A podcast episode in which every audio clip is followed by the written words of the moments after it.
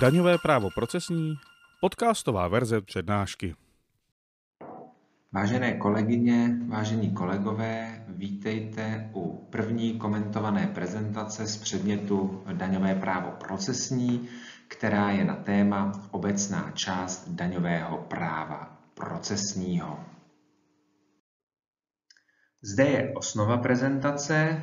Vidíte, že v prvních dvou bodech se obecně krátce zmíním o daních a daňovém právu a ty další body, to znamená body 3, 4, 5, 6 a 7, se již budou týkat daňového práva procesního od jeho pojmu přes předmět, subjekty a obsah až po jeho prameny.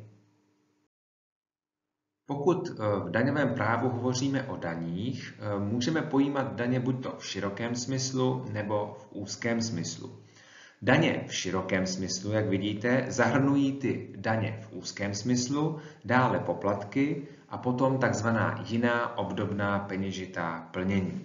My, když budeme hovořit o daních v daňovém právu procesním, vždy budeme mít na mysli ty daně v širokém slova smyslu, pokud nebude výslovně řečeno, že jde o daně v úzkém smyslu.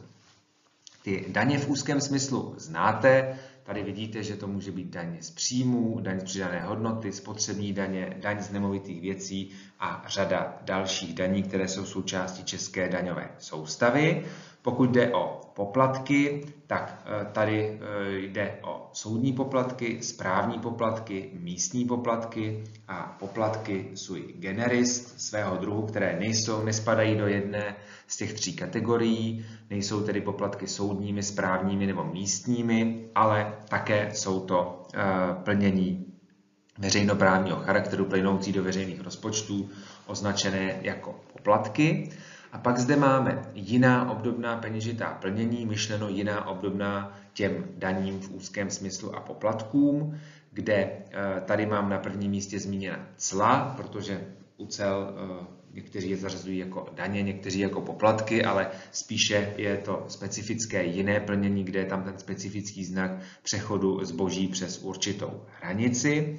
Pak jsou velmi významná veřejná pojistná, to znamená pojistné na sociální zabezpečení, pojistné na veřejné zdravotní pojištění, které také nemůžeme označit jako daně v úzkém smyslu nebo poplatky, ale mají velmi podobný charakter. A potom řada dalších plnění jako odvody nebo úhrady, příspěvky a podobně jsou různě nazývána tato plnění, ale mají společné to, že mají znaky daní v úzkém smyslu nebo poplatků. O tom právě, jaké ty znaky ty daně mají, teď myslím v širokém smyslu, si řekneme hned na následujícím slajdu. Na tomto slajdu je uvedena teoretická definice daně v širším slova smyslu, to jest tyto podmínky musí být naplněny, aby určité plnění bylo daní v širokém slova smyslu. Předně jde o nenávratnost, to jest, že daň plyne od jednoho subjektu, typicky poplatníka, plátce daně, k druhému subjektu, typicky správci daně, a následně není tam ten opačný tok, to znamená, že by ten správce daně tomu poplatníkovi nebo plátci tu daň vracel. Výjimečně je možný i ten opačný tok, ale opět nenávratný, to znamená, že ten správce daně vyplácí tu daň, nebo v takovém případě se říká daňový odpočet, tomu poplatníkovi nebo plátci daně. Ale pořád jde o plnění nenávratné. Daň je nedobrovolná, to znamená, že je povinností platit a není zde dobrovolnost platby daně. Ta platba daně je uložena vlastně nedobrovolně. Daň může být ekvivalentní i neekvivalentní, v tom se právě potom liší daň v úzkém smyslu a poplatek, ale tento znak vlastně ekvivalence, to znamená určitého protiplnění nebo protislužby za platbu daně, je jako irelevantní z hlediska teoretické definice daně v širším slova smyslu. Daň je plnění nesankční, to znamená, není placena za porušení právní povinnosti. Je zde povinnost platit daň, proto je daň nedobrovolná, ale je zároveň nesankční. Není sankčním plněním, to znamená, subjekt neporušil žádnou povinnost a platí daň jako nesankční plnění.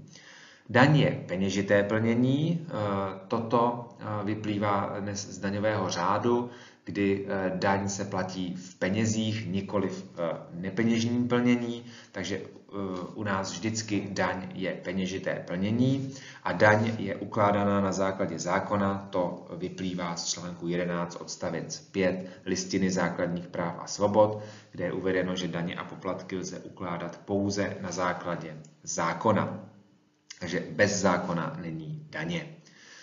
Daň je vždycky někým spravovaná. Já zde mám uvedeno státem nebo jinými osobami vykonávajícími veřejnou správu. Typicky je to ten stát, ale můžou to být i jiné osoby. Samozřejmě máme zde obce, máme zde ale třeba i jiné právnické osoby, třeba veřejnou zdravotní pojišťovnu a podobně. Takže, ale vždycky je tam určitý správce daně, který tu daň spravuje.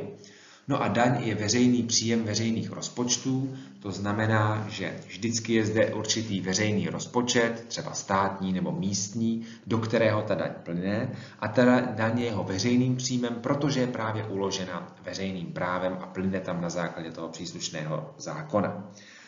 Daň zase může být účelová nebo neúčelová, to není relevantní znak daně v širokém slova smyslu. A pokud na tu daň nahlížíme optikou toho veřejného rozpočtu, tak je daň zpravidla řádným, pravidelným a plánovaným příjmem toho rozpočtu, to jest je s ní počítáno při přípravě toho rozpočtu, pravidelně do něj plyne a plánuje se jako jeho příjem. Takže toto je ve stručnosti shrnutí teoretické definice daně v širokém slova smyslu. Zatímco na předchozím slajdu jsme si ukázali teoretickou definici daně v širokém slova smyslu, nyní si ukážeme definici daně delege lata, to znamená vymezení daně pro účely daňového řádu. Daň pro účely daňového řádu, pro účely správy daní, je vymezena v paragrafu 2 odstavec 3 daňového řádu a zde máme 3 písmena, co se daní pro účely daňového řádu rozumí. Za prvé jde o peněžité plnění označené jako daň, clo nebo poplatek. Za druhé o peněžité plnění, pokud zákon stanoví, že se při jeho správě postupuje podle daňového řádu. A za třetí, za C, je to peněžité plnění v rámci dělené správy. Vždycky však ale ta daň musí být příjem nebo vratka veřejného rozpočtu, jak je ostatně v daňovém řádu stanoveno. Co je veřejný rozpočet, je potom vymezeno v paragrafu 2 odstavec 2 daňového řádu, kde je taxativně vypočteno, co je veřejným rozpočtem pro účely správy daní. Můžete se do daňového řádu podívat. To znamená, jsou zde dvě základní podmínky. Musí to plnění naplňovat teda ten odstavec 3 a musí jít o příjem nebo vratku veřejného rozpočtu. V tom odstavci 3, jak jsem už zmiňoval, jsou 3 typy plnění. Za prvé je zde to Ačko, to písmeno A, kdy pokud zákonodárce řekne, že určité plnění se nazývá daní, clem nebo poplatkem a zároveň je příjmem nebo vratkou určitého veřejného rozpočtu, tak se automaticky spravuje podle daňového řádu. Naproti tomu, pokud jde o jiná plnění, tak a nejsou označená daň, clo nebo poplatek a plynou do veřejného rozpočtu, tak tam zákon musí stanovit, že se při jeho správě postupuje podle daňového řádu. Příklady si ukážeme v rámci semináře. Třetím typem je potom plnění v rámci dělené správy, kdy se to plnění spravuje podle daňového řádu jenom v tzv. Platební rovině. Ta dělená správa je upravena v paragrafu 160 a sledující, 161 a 162 daňového řádu a jde o to, že určitá plnění, které jsou ukládána v jiném procesním režimu, typicky ve správním řízení nebo i v občanském soudním řízení, v případě trestním řízení, tak jsou potom placena, inkasována v té platební rovině podle řádu daňového.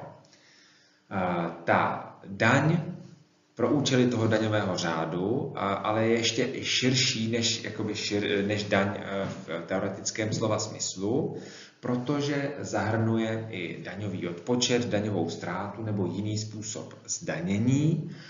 To je, že ta daň vlastně není to peněžité plnění plynoucí od toho subjektu k tomu státu, ale třeba obráceně nebo určitě jiným způsobem se nedojde až k vymezení té daně, ale je tam ta daňová ztráta.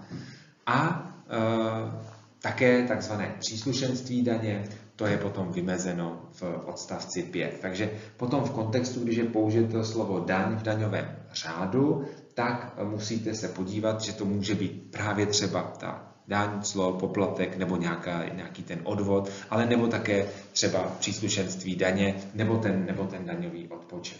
To vždycky pak vyplývá z povahy věci, o co jde.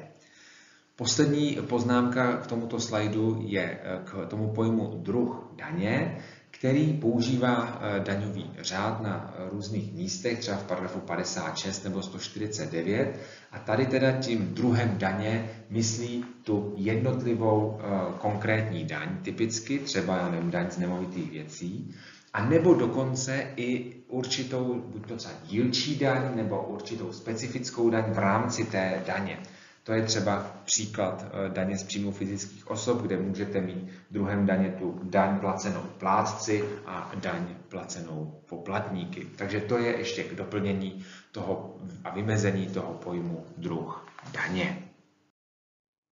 Toto schéma si vysvětlíme v rámci semináře a ukážeme si i zařazení některých peněžitých plnění do těch jednotlivých kategorií. Dostávám se k druhému bodu prezentace. Prvním jsme si vymezili pojem daň. Druhým pojmem, který si vymezíme, je pojem daňové právo, a to velmi stručně. Daňové právo je soubor právních pravidel upravujících daňové příjmy veřejných rozpočtů, to jest daně, poplatky a jiná obdobná peněžitá plnění, to jest daně v širokém slova smyslu.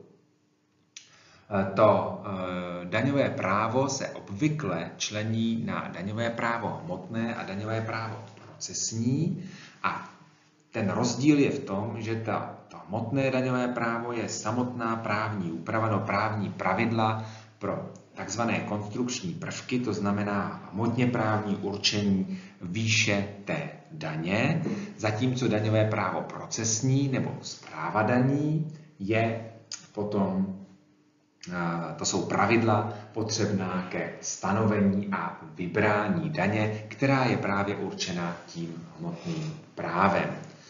Takže to je v kostce daňové právo. Jak už logicky tušíte, tento předmět a i tato prezentace se právě zabývá tím daňovým právem procesním a ty následující body teda se již zabývají tou správou daní.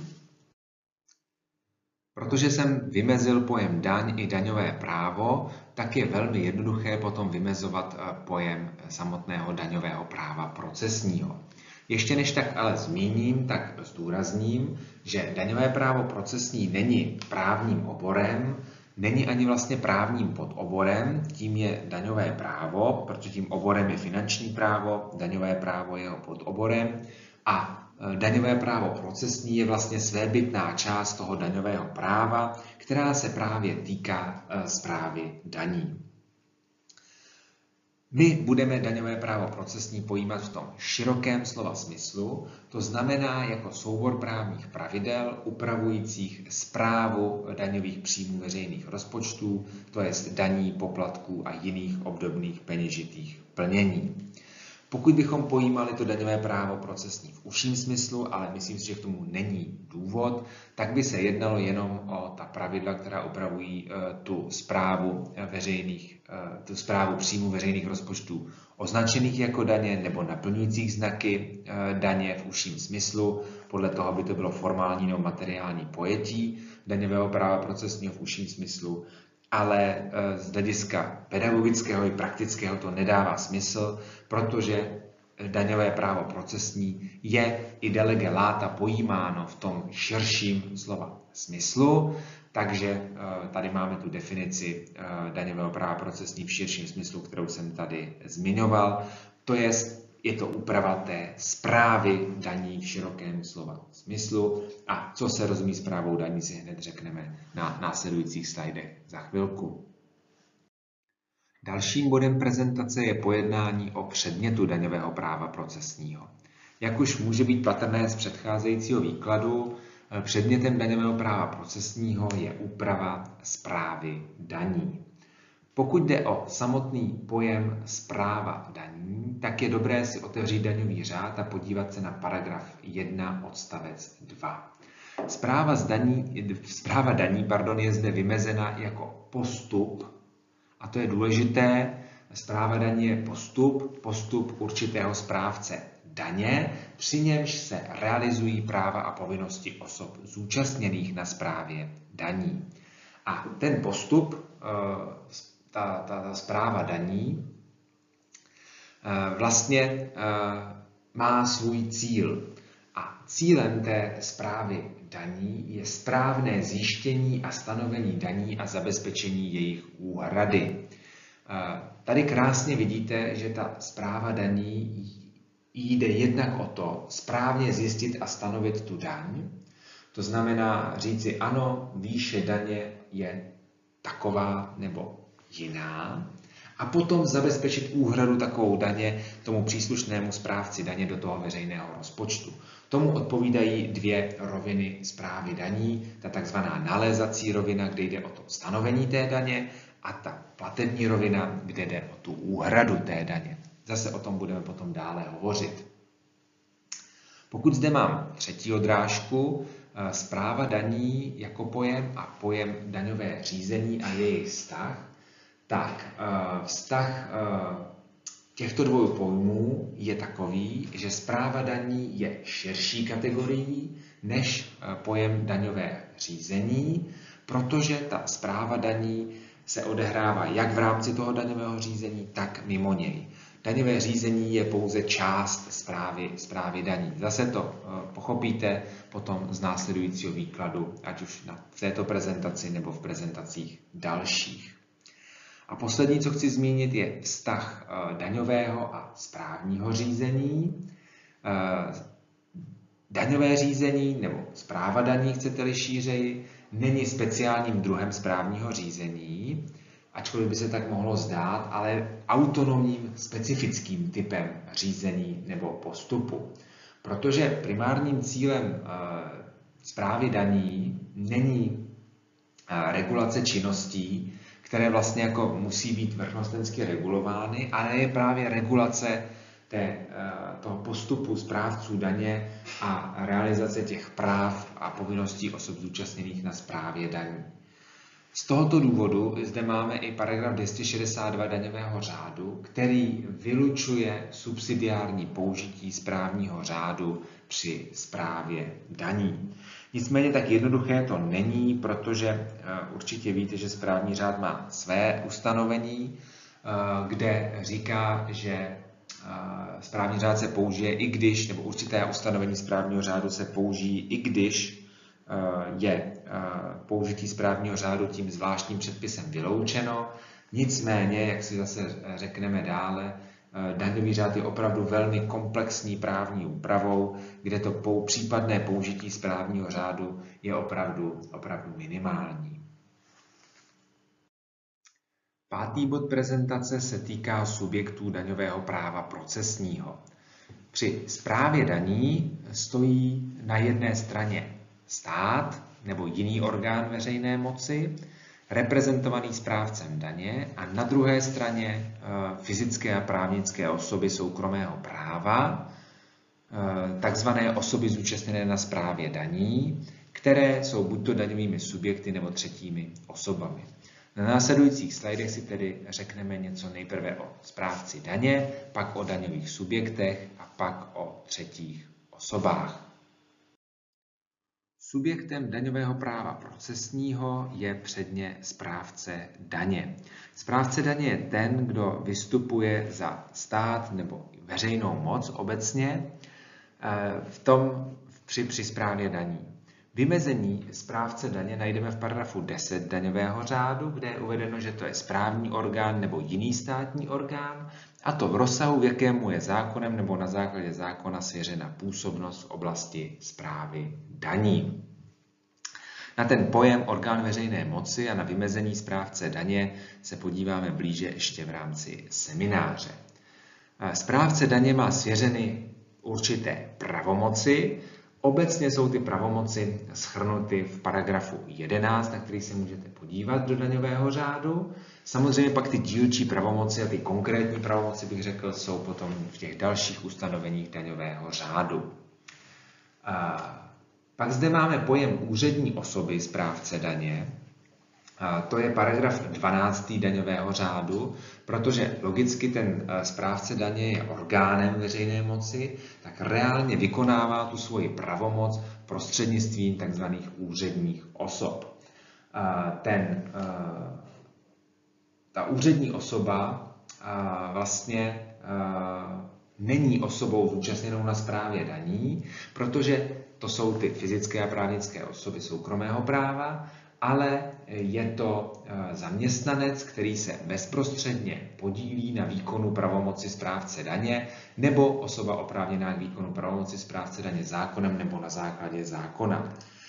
Ty zaměstnanci správce daně se potom prokazují dokladem, že jsou to právě ty úřední osoby a ten osoba zúčastněná na správě daní má právo vědět, kdo je tou úřední osobou, která v té příslušné věci jedná za toho správce daně. Posledním tématem, které zmíním v souvislosti se správcem daně, je místní příslušnost. V paragrafu 13 je obecně upravena místní příslušnost správce daně. Když se podíváte, tak se to liší, to obecné pravidlo u fyzické osoby a u právnické osoby. U fyzické osoby je rozhodující místo pobytu, typicky adresa trvalého pobytu nebo hlášeného místa pobytu cizince, a u právnické osoby potom sídlo právnické osoby, to je ta adresa, pod kterou je ta právnická osoba zapsána v určitém rejstříku. Takže a následně jsou tam ještě pravidla, proto když je těch více místních příslušných správců daně, jsou tam pravidla pro změnu místní příslušnosti v daňovém řádu, pravidla pro dožádání, delegaci, atrakci, to je obvyklé i v jiných procesních předpisech, ale to nemusíte samozřejmě detailně znát. Jde o to, že abyste věděli, že tady je vymezen ten správce daně, kdo to vlastně je a jaké má pravomoci při té správě daní. Daňové subjekty patří do kategorie osob zúčastněných na správě daní, to znamená, stojí většinou na druhé straně vztahu se správcem daně.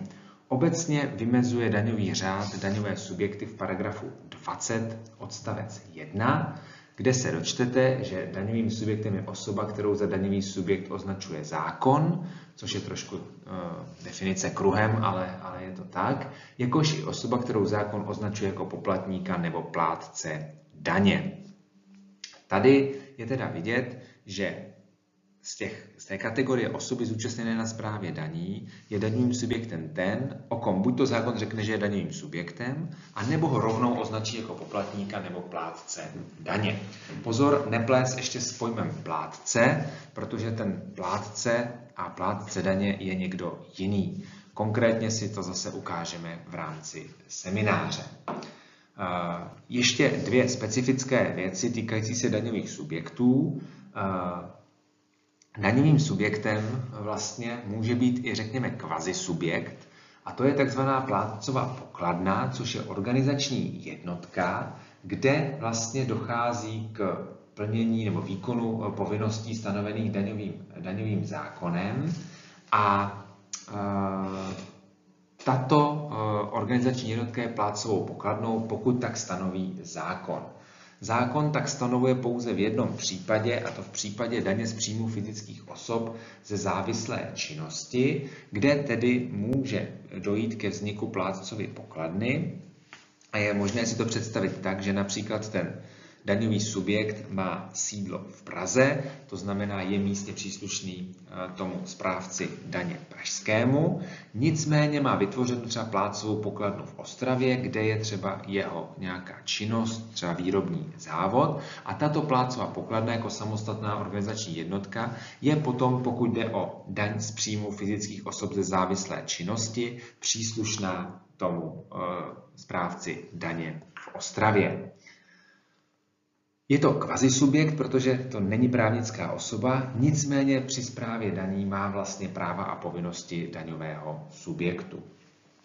A poslední věc podobná je tady mnou zmíněný paragraf 24 odstavec 6, že je třeba si uvědomit, že daňovým subjektem jsou vlastně i jednotky bez právní osobnosti, pokud jim zákon svěřuje výkon práv a povinností daňového subjektu, respektive osob zúčastněných na správě daní. To znamená, potom je možné, a daňové zákony to činí poměrně často, třeba v případě svěřenského fondu, aby i svěřenský fond byl daňový subjekt, ačkoliv to z hlediska soukromého práva není právnická osoba, tak se na něj skrze paragraf 24 odstavec 6 vlastně použijí ustanovení o právnických osobách a je takový svěřenský fond daňovým subjektem, případně osobou zúčastněnou na správě daní.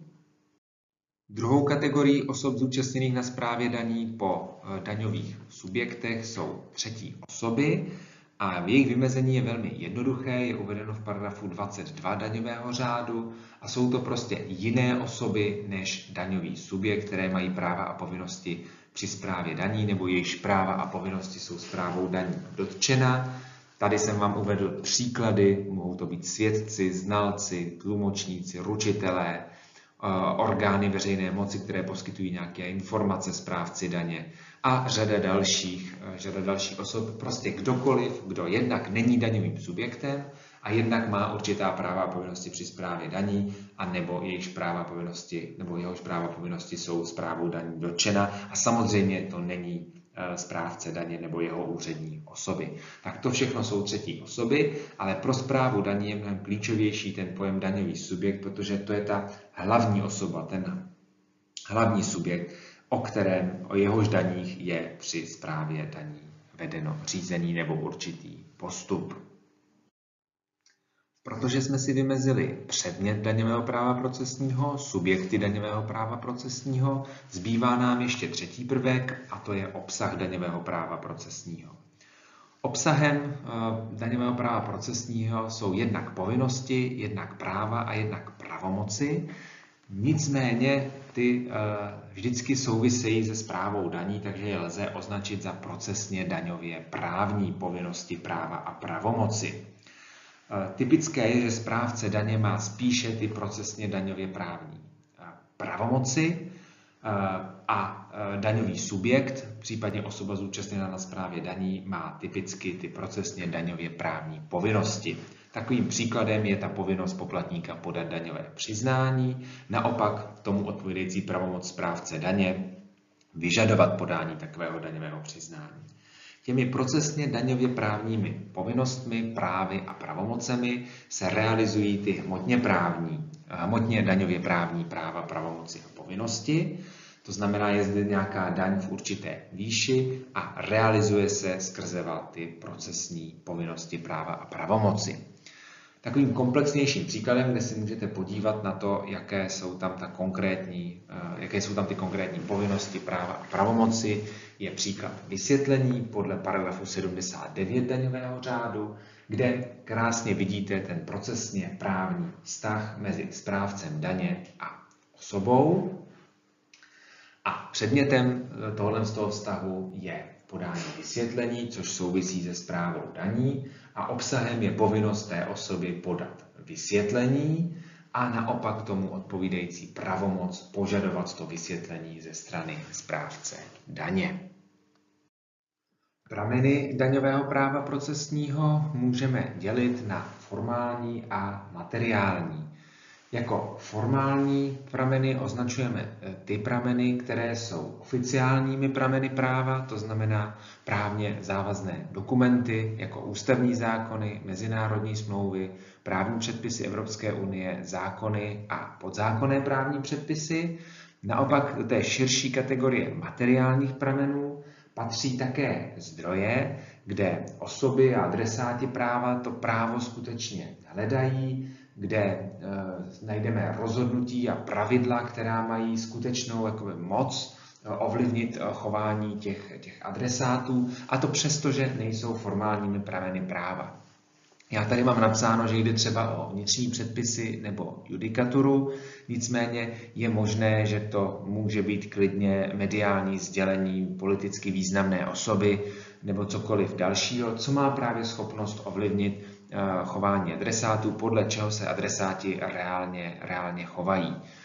Já se primárně samozřejmě zaměřím na ty formální prameny daňového práva procesního, ale potom zmíním i ty materiální. Pokud jde o ústavní zákony, tak je možné na prvním místě zmínit článek 11 odstavec 5 Listiny základních práv a svobod, který spíše nebývá spojován s procesním právem a je základním hmotněprávním pravidlem v oblasti daňového práva, protože stanoví, že daně a poplatky lze ukládat jen na základě zákona, nicméně může být vykládán a vnímán i tak, že to ukládání daní na základě zákona je vlastně stanovování daní správcem daně na základě zákona, takže i z toho procesně právního hlediska. Pak se samozřejmě v daňovém právu procesním uplatní i ustanovení listiny, která jsou poplatná celému veřejnému právu. Předně jde o článek 2 odstavec 2 a 3 listiny, které stanoví, že státní moc lze uplatňovat jen v případech a v mezích stanovených zákonem, a to způsobem, který zákon stanoví, a že každý může činit, co není zákonem zakázáno, a nikdo nesmí být nucen činit to, co zákon neukládá. Tento princip zákonnosti nebo enumerativnosti veřejnoprávních pretenzí samozřejmě platí i při správě daní. Stejně tak tady máme článek 4 odstavec 1, že povinnosti mohou být ukládány toliko na základě zákona a v jeho mezích a jen při zachování základních práv a svobod. A toto ustanovení, které je vlastně obecnější než článek 11 odstavec 5 listiny, samozřejmě platí i v daňovém právu. Jako třetí zmíním článek 36 odstavec 2 listiny. Kdo tvrdí, že byl na svých právech zkrácen rozhodnutím orgánu veřejné správy, může se obrátit na soud, aby přezkoumal zákonnost takového rozhodnutí. A samozřejmě při správě daní toto platí. Je možno se brojit proti rozhodnutím správců daně, proti nečinnosti správců daně a podobně v správním soudnictví u krajských soudů a Nejvyššího správního soudu. No a konečně článek 38 odstavec 2 stanoví, že každý má právo, aby jeho věc byla projednána veřejně, bez zbytečných průtahů a v jeho přítomnosti, a aby se mohl vyjádřit ke všem prováděným důkazům. Opět toto při správě daní je naplněno s jednou výjimkou, a to je ta veřejnost, protože sama listina připouští, že veřejnost může být vyloučena jen v případech stanovených zákonem, a to je právě případ správy daní, kdy správa daní je zásadně neveřejná. Na tento nález Ústavního soudu 2 US 262/06 se blíže zaměříme na semináři. Dalším formálním pramenem daňového práva procesního jsou mezinárodní smlouvy. Ty mezinárodní smlouvy obsahující ty ustanovení daňového práva procesního jsou dvojího typu. Jednak jde o smlouvy o výměně informací a jednak o smlouvy o zamezení dvojímu zdanění. Pokud jde o smlouvy o výměně informací, tak zde máme mnohostrannou smlouvu a potom jednotlivé dvoustranné smlouvy. Pokud jde o tu mnohostrannou smlouvu, která nese název Úmluva o vzájemné správní pomoci v daňových záležitostech a byla vyhlášena ve sbírce mezinárodních smluv pod číslem 2 z roku 2014, tak to je prezidentská smlouva, která upravuje vlastně všechny formy mezinárodní správní spolupráce, to znamená výměnu informací na žádost, automatickou, spontánní, souběžná daňová řízení, přítomnost při kontrolách v zahraničí, dožádání, vymáhání a předběžné opatření, doručování dokumentů, a umožňuje vlastně, aby ty orgány, ty správci daně z jednotlivých států tyto formy mezinárodní správní spolupráce využívaly. Česká republika je signatářem této smlouvy a může podle ní postupovat. Pak zde máme ty dvoustranné bilaterální mezinárodní smlouvy o výměně informací v daňových záležitostech, označované tou anglickou zkratkou Tax Information Exchange Agreement. To jsou dvoustranné smlouvy, které máme uzavřeny zejména ze státy, které je možné označit za daňové ráje. Jde celkem o 13 dvoustranných smluv ze státy jako například Britské Panenské ostrovy, Jersey, Bermudy, Kajmanské ostrovy a podobně. A zase tyto státy nechtějí uzavřít smlouvu o zamezení dvojímu zdanění, tak vlastně uzavírají aspoň tuto smlouvu o výměně informací mezi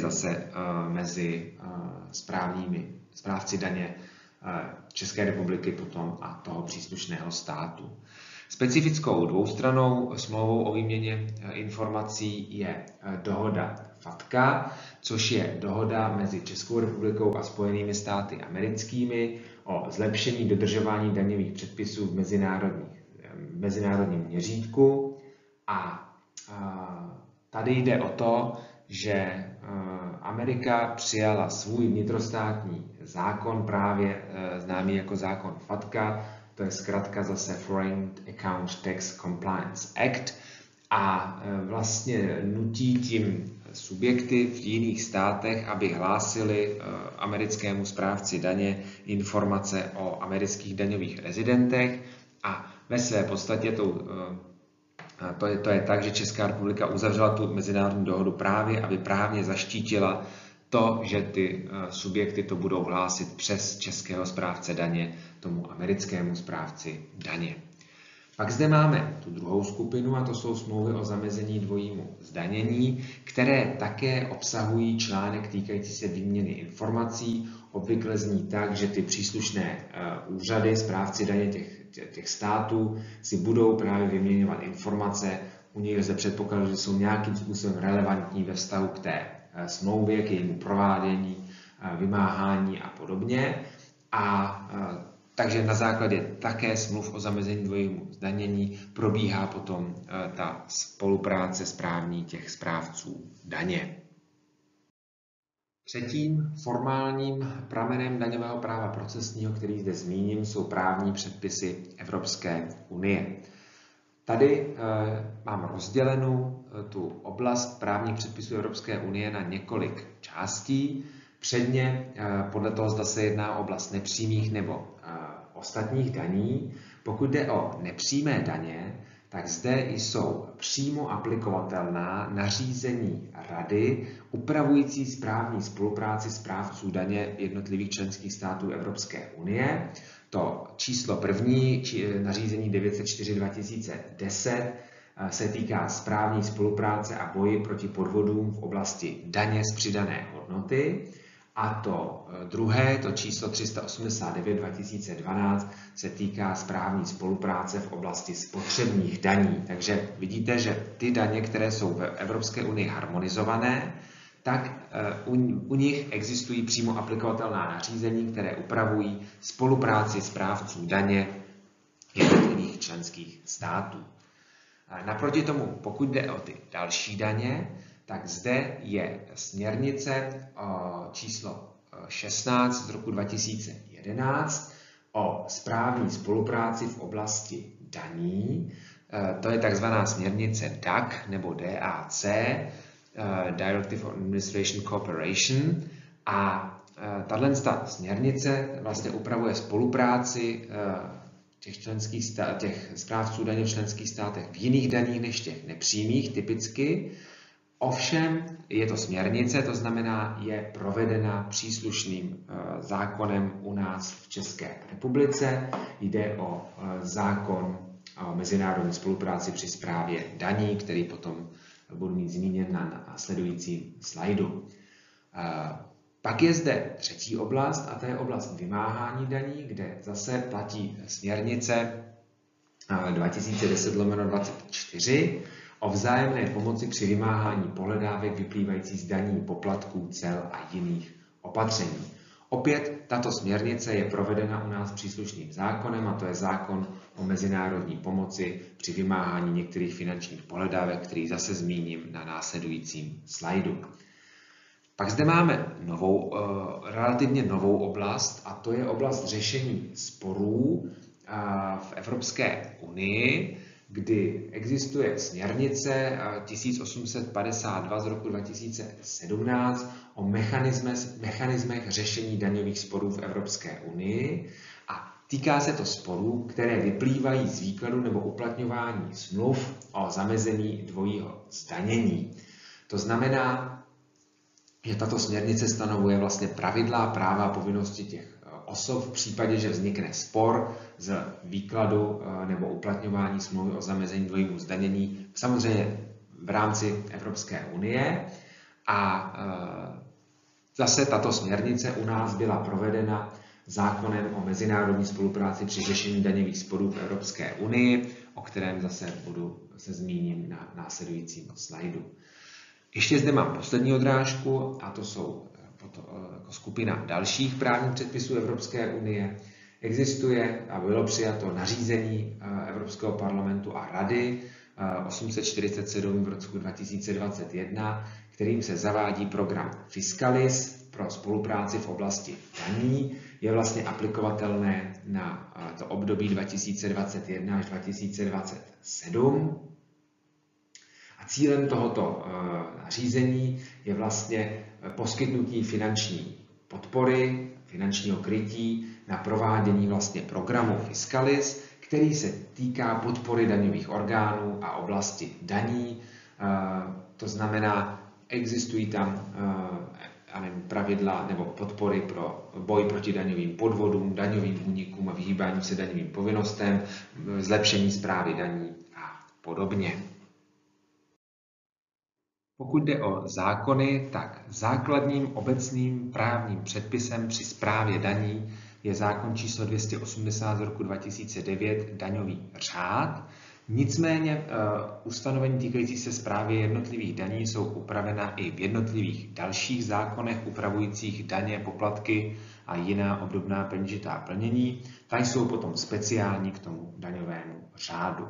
A pak zde máme trojici již zmiňovaných zákonů, které provádějí příslušné evropské směrnice, to znamená zákon o mezinárodní spolupráci při správě daní, zákon o mezinárodní pomoci při vymáhání některých finančních pohledávek a zákon o mezinárodní spolupráci při řešení daňových sporů v Evropské unii.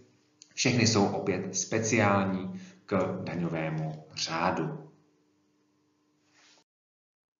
A aby byl výčet formálních pramenů daňového práva procesního kompletní, je třeba zmínit ještě sekundární právní předpisy.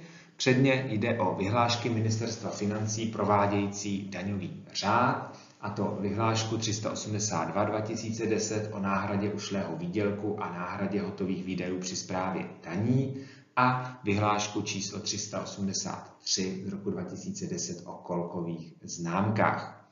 Pokud tam mám poznámku ještě elektronické dražby v závorce, tak to proto, že v paragrafu 263 daňového řádu je stále odkaz, že ministerstvo vydá vyhlášku i k provedení příslušného paragrafu 194 odstavec 6.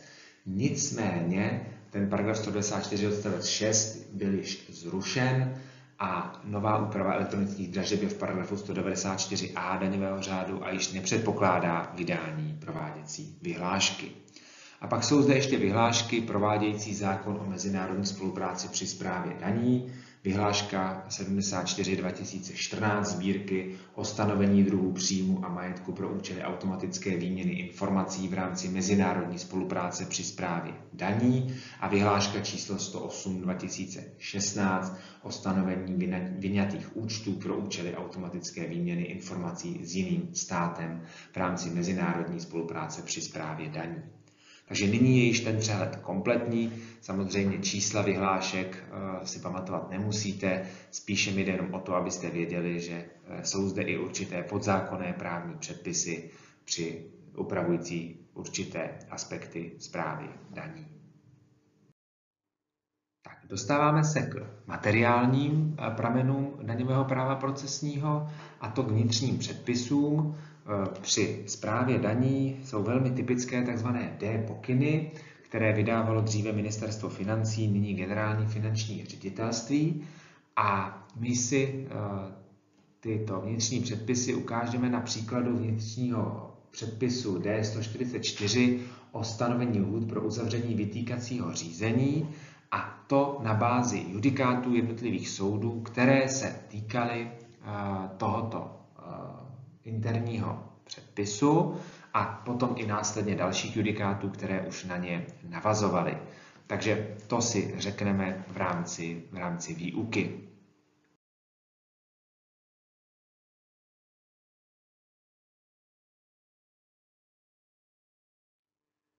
Ani judikatura není formálním pramenem daňového práva procesního, snad s výjimkou nálezů Ústavního soudu, které ruší určitá ustanovení právních předpisů, ale judikatura je materiálním pramenem daňového práva procesního, má velký vliv na podobu daňového práva procesního.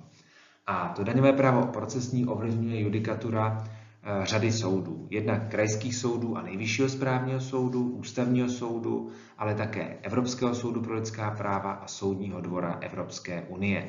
Základní informace si řekneme na následujících slajdech.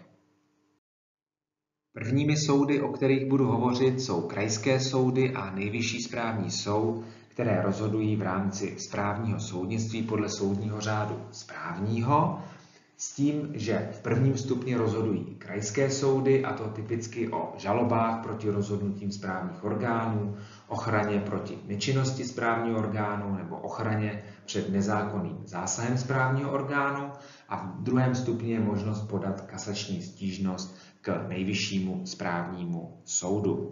Samozřejmě rozhodnutí nebo nečinnost nebo nezákonné zásahy při správě daní je možné napadat teda ve správním soudnictví před krajskými soudy a Nejvyšším správním soudem.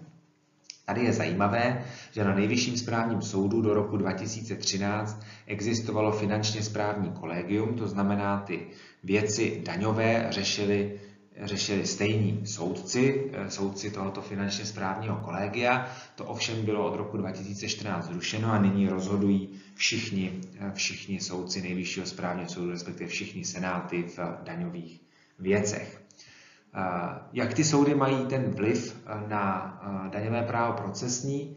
No, je tady možnost zaujmout stanovisko kolegia nebo pléna podle paragrafu 19, a to v zájmu jednotného rozhodování těch soudů, a je to tak, že pokud prostě je otázky týkající se více kolegií a jsou mezi nimi sporné, tak může předseda Nejvyššího správního soudu v zájmu jednotného rozhodování soudu na základě vyhodnocení pravomocných rozhodnutí soudu navrhnout zaujetí stanoviska plénu. Jedno to stanovisko pléna si ukážeme na následujícím slajdu. Pak je tady možnost rozhodnutí rozšířeného senátu Nejvyššího správního soudu, to je paragrafy 17 a 18 soudního řádu správního, a to se používá v případě, že dospěl senát k odlišnému názoru, než již dospěl jiný senát Nejvyššího správního soudu, tak postoupí tu věc k rozhodnutí rozšířenému senátu. A dospěl senát při svém rozhodování opětovně k právnímu názoru, který je odlišný od právního názoru o téže právní otázce, tak může předložit tuto právní otázku také rozšířenému senátu k posouzení.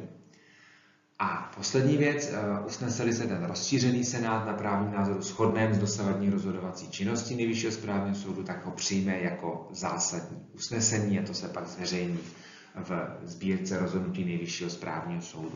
Takže tímto způsobem vlastně ten Nejvyšší správní soud sjednocuje tu rozhodovací činnost Nejvyššího správního soudu a tím pádem samozřejmě potom ty správci daně, ty správní orgány se řídí těmito rozhodnutími, čímž pádem se ta rozhodnutí stávají materiálními prameny daňového práva procesního.